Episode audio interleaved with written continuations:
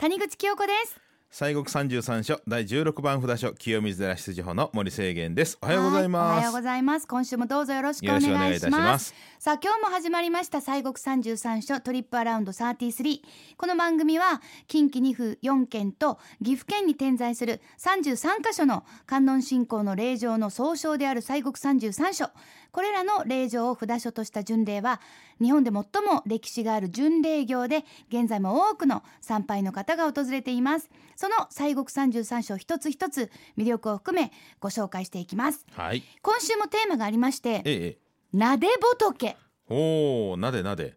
触れる仏様がいらっうしゃるーんということですよはね、いはいはいおられますおられますなでなででしていいんでしょそうですうわあどちらでございましょうか、はい、えー、亀岡市京都府亀岡市にございます第21番のお札所、えー、菩提さん穴おじさんでございます穴おじさんってこれ漢字で、はい穴に太いで穴おじ穴おじさんというふうに読むんですそうね、なんですあの地名がね穴おという地名らしいんですですから穴おじなんですがはい読みにくいわねまあ穴おじそうやねなんとなくそう言ってるうちに穴おうじにうが入ったりするんですあねだから穴穴おじさん穴おじさんそうみ穴たいおじさんそうですにねなることもあるというねはい、まありょ全部正解だそうですあそうですかはね、いもうその片言を言わええなそいうでですすさすがです、ええそちらにあのおご本尊さんはね、はいあのおられるんですがまた別にあのなで仏と言われましてねお釈迦さんの涅槃図あの亡くなったはる横になったはるお像なんですけれども、はいこのお像がねなんとお布団の中に寝たはるんですよ。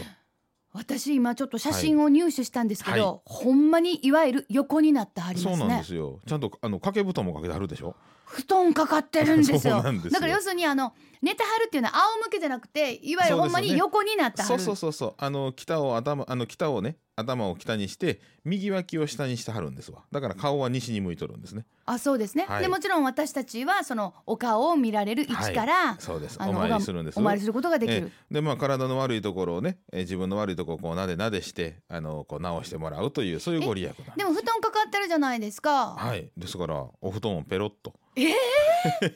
え失礼しえますそうそうそうごめんやすって言ってちょっとほんでちょっとペロッとさせて、ちょっと待って膝痛いとか腰痛いとかねはあええでそうねかほんならそれをペロッとさせていただいそうてでそすこをな自分でのなでするんですよななでもう黒光りされますへでねこの仏さんちょっとね穴内さん聞きましたらねえはい明治の29年にあの本堂の屋根裏から出てきはったんですって。でそれまではちょっとよう分かってわはらへんなかったそうなんですであのお像自体はもう鎌倉室町期ぐらいの仏さんらしいんですだから古い仏さんですわそうですね、ええそうなんですですからまああの昔から仏さんとしてはおらおられたようなんですけどなんでそんな屋根の裏にあったかはようわからんって言ってはりましただからもうええどうしたらいいか分からなかったんじゃないです か横になったはるからいやいやいやいやだから本当にいやあ横になったはるからはいわゆる横になってもらおうと、な なるほど屋根裏でまあ、屋根裏かでほんで場所を探したけれどもああーの本当に人目に触れずに横になってもらう場所がなく、屋根裏にいていただこうといううんなんかね、まあ、ひょっとしたらあの残しとかなあかんいうのでそのまあねそして残しとかはったかもしれませんね。そうですね上のねはあ不でまあ思議やな、あのおじさん自体はね、うん705年に文武天皇さんの直眼で、えー建てられまして、はい、えー大友のお小麻呂という方が、えー開いたと伝わっておりましてねこま小丸小さん、麻呂さん。はいうん、でご本尊さんは薬師如来さんでございますはいでその後そのお札所の本尊となります小観音さんがお祭りされたというふうに伝わっておりましてね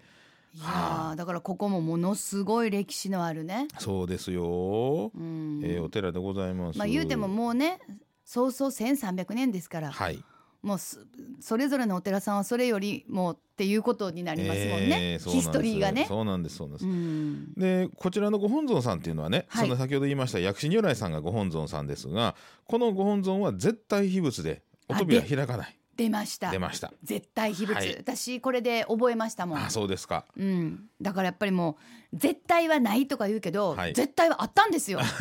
よく絶対はないとか絶対の絶対に絶対でとか言うけどなるほどこれその絶対秘仏に限ってはもう絶対なんですそうなんです閉めたまま閉めたままですよね、でこの小観音様はあーもうお、まあ、秘仏なんですけれどもやはり33年に一度のご開帳と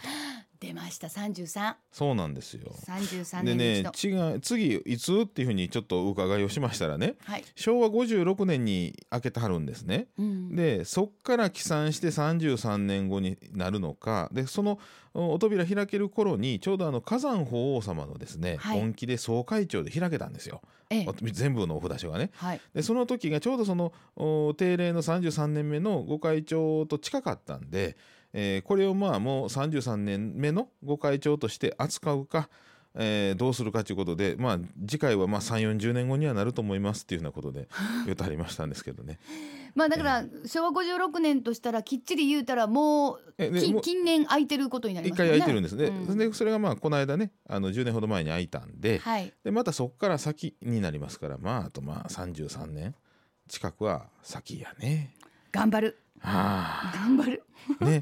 でねこちらの観音様もねあの身代わり観音さんと親しまれてます。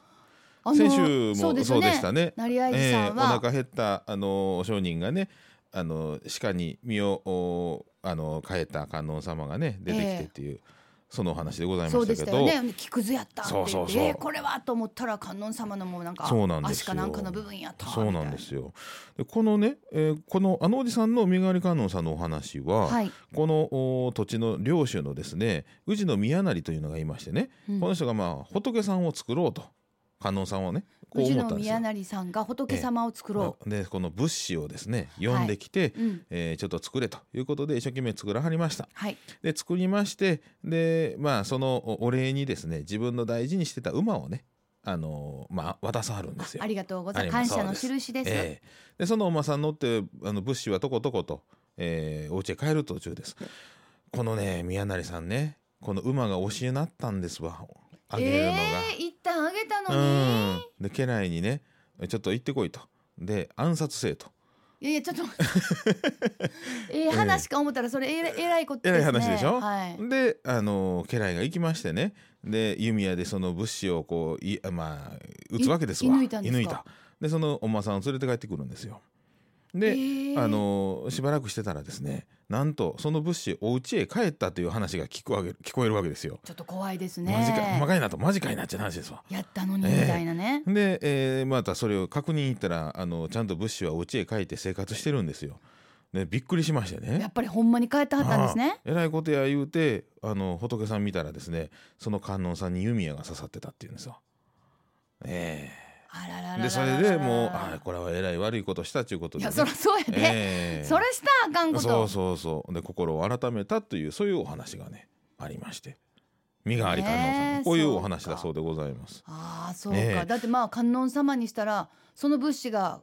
形にしてくれはったわけですそうでよす。ねなんかその人のもう身代わりにならはったっていう、はだからあの今昔物語とかね、うん原稿釈書が不相略記とかにも出てくるお話だそうでございますけれども。あそうですか、うーんうんさあもうこちらも見どころがもう、そうですね。こちらもあのやはりお庭がまたね綺麗でしておね。庭もあるんですえね、え江戸中期に作られましたねあ,、まあ、あの王子庭園というふうにまあ名前はついとるんですが京都府の文化財指定を受けておりましてね、はいえー大変美しいあの6月はね確かさつきがそろそろ見頃なんかな、まあ、ちょっと季節のね加減で早かったり遅かったりもありましょうけどうもわーここにその写真もありますけども、はいはい綺麗ですねうんこれ、栄養庭ですはい、だから緑の時は緑が綺麗ですし、はいあとちょっと紅葉するような木も植わってるのかはないという感じですよね。はいでええそこにこうちょっと赤い毛線なんか引いたらもう対比がそうですめちゃくちゃ綺麗ですねこれね。うん、綺麗なんです。であとはまあ本堂のおなんですけど本堂のその建物も江戸中期の再建でございますけれども、はい京都府のこれまた文化財の指定を受けておりましてうん。ね、で合天井がありましてそこには狩野派の絵師によります動植物の絵が描かれておりましてねこれまた綺麗な絵でございます。動植物の絵。ははい動物とかお花とかあ、可能派ですね。そうですね。うんうんうんうんはいはい。さあということでまあいや本当にあのこちらの札所さんもですね、うん非常にまあなんかこう行く価値大というね、はい感じがいたしますお参りしたいな思ったんですけど、はいさあこの西国三十三所早々、はい1300年記念の特別拝観というのはあるんでしょうか、えーちょうどね6月30日、えー土曜日まで今月ですねはいまで、えー、安寿姫とお逗子王丸の肌守りご本尊さんの特別公開をされております。安寿と図子をはい、これあの三章太夫のお話でございますはいなそうでしたね、ええあの森鴎外も小説にねしましたし、映画にもありましたけれどもね、うんうんうんそのお話でございましてね、はいええあのーこの安寿姫と逗子王丸っていうのはこれあの兄弟でございましてね、あのお姉ちゃんゃんと弟そさうそうんだそうったでそすうそう、ようねん、でまあとらあの捕らまえられてねあのーあれですよお父さん探しに今行ったりして、で、えーお姉ちゃんが、まあ、身代わりになってね弟を逃がして、はいで、えーまあ、お姉ちゃんは亡くなるんですけれどもねでお父さんもまあ亡くなってるのが分かるんですがこの逗子王丸は最後はあのちゃんとおー、まあ、立身出世をしましてねはいで実はこれ清水のねとこにも来たはるんですよ。えーこの図子あを丸はそういえば私はいで結局どうおと大人になってっていうかどうならはったんかっていうのようそう知らんなのですけあどーそうですね結局ねあの逗子王丸は逃げましてねであのーおどう、えー、どうも立志に、まあ、囲まれましてねでその、まあ、無事に、えーその三正太夫から追ってからこう逃げましてね、はい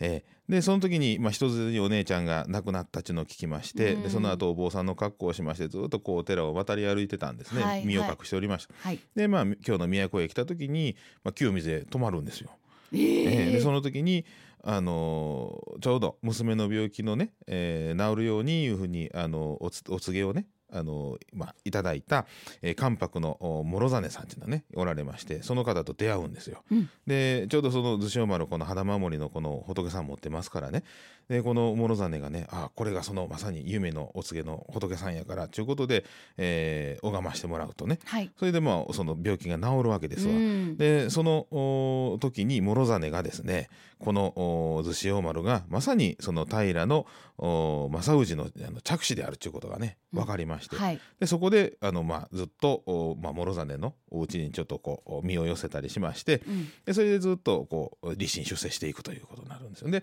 それでまああのお世話になってたねあのかくまっていただいたこの場所がこのあのおじさんのねところですからあーそのお礼にということでこのおかんあのおえ肌守りの仏様をもう奉納したというかね納めたとはあその仏さんだそうでございまそれがなんとはい拝観できす。るできます、ひょえー、と伝わるこのねうーん逗子王丸のねもう本当になんていうかもう伝説伝説というかなんというかん本当にそういうだからもうご本尊そうなんですよ。見ることができるんですね、ええすごいなあ、そうなんです。ですからまああの三章太夫のねあの物語をずっと読むとこのな話がずっと出てきますわね。ねえそしてそれをええ自分のこの時代に、はい現代にそして自分のこの目で確かめることができるっていうのははいなかなかの、なかなかない機会かなそうとですいうね。感じがする、ええまあでも本当にあのこういう歴史のある札所さんに行くとはい。そういうことの中に自分が現代のこの時空の中に生きててもそこにこう見たりとうか、ん。その場に立ち会うことができるっていうのそうですこれはもう本当に素晴らしい瞬間。ええこういうねあのお話とかのね、うん、あのそういうものがね、はい。ええ実物語際だけじゃなくてねあったりしてそうなんですよ。わあびっくりしますえねえ。そうなんです。さあ京都府亀岡市にあります穴おじさんは拝観時間が朝8時から夕方5時まで本堂と庭園の拝観料は500円個別の場合はそれぞれ300円ということですアクセスは JR 亀岡駅から京阪京都交通バス京都学園大学行きでおよそ8分穴尾口で降りて歩いて10分ほどですもしくは JR 亀岡駅から京阪京都交通バス穴尾寺線で19分穴尾寺前下車すぐですお車の場合は京都縦貫自動車道亀岡インターチェンジからおよそ1.5キロ専用駐車場はありませんので近隣の有料駐車場をご利用くださいあー、うん京都学園大から、はいその奥に私がよく行く盲導犬協会があるんですけど多分その間ですねじゃああ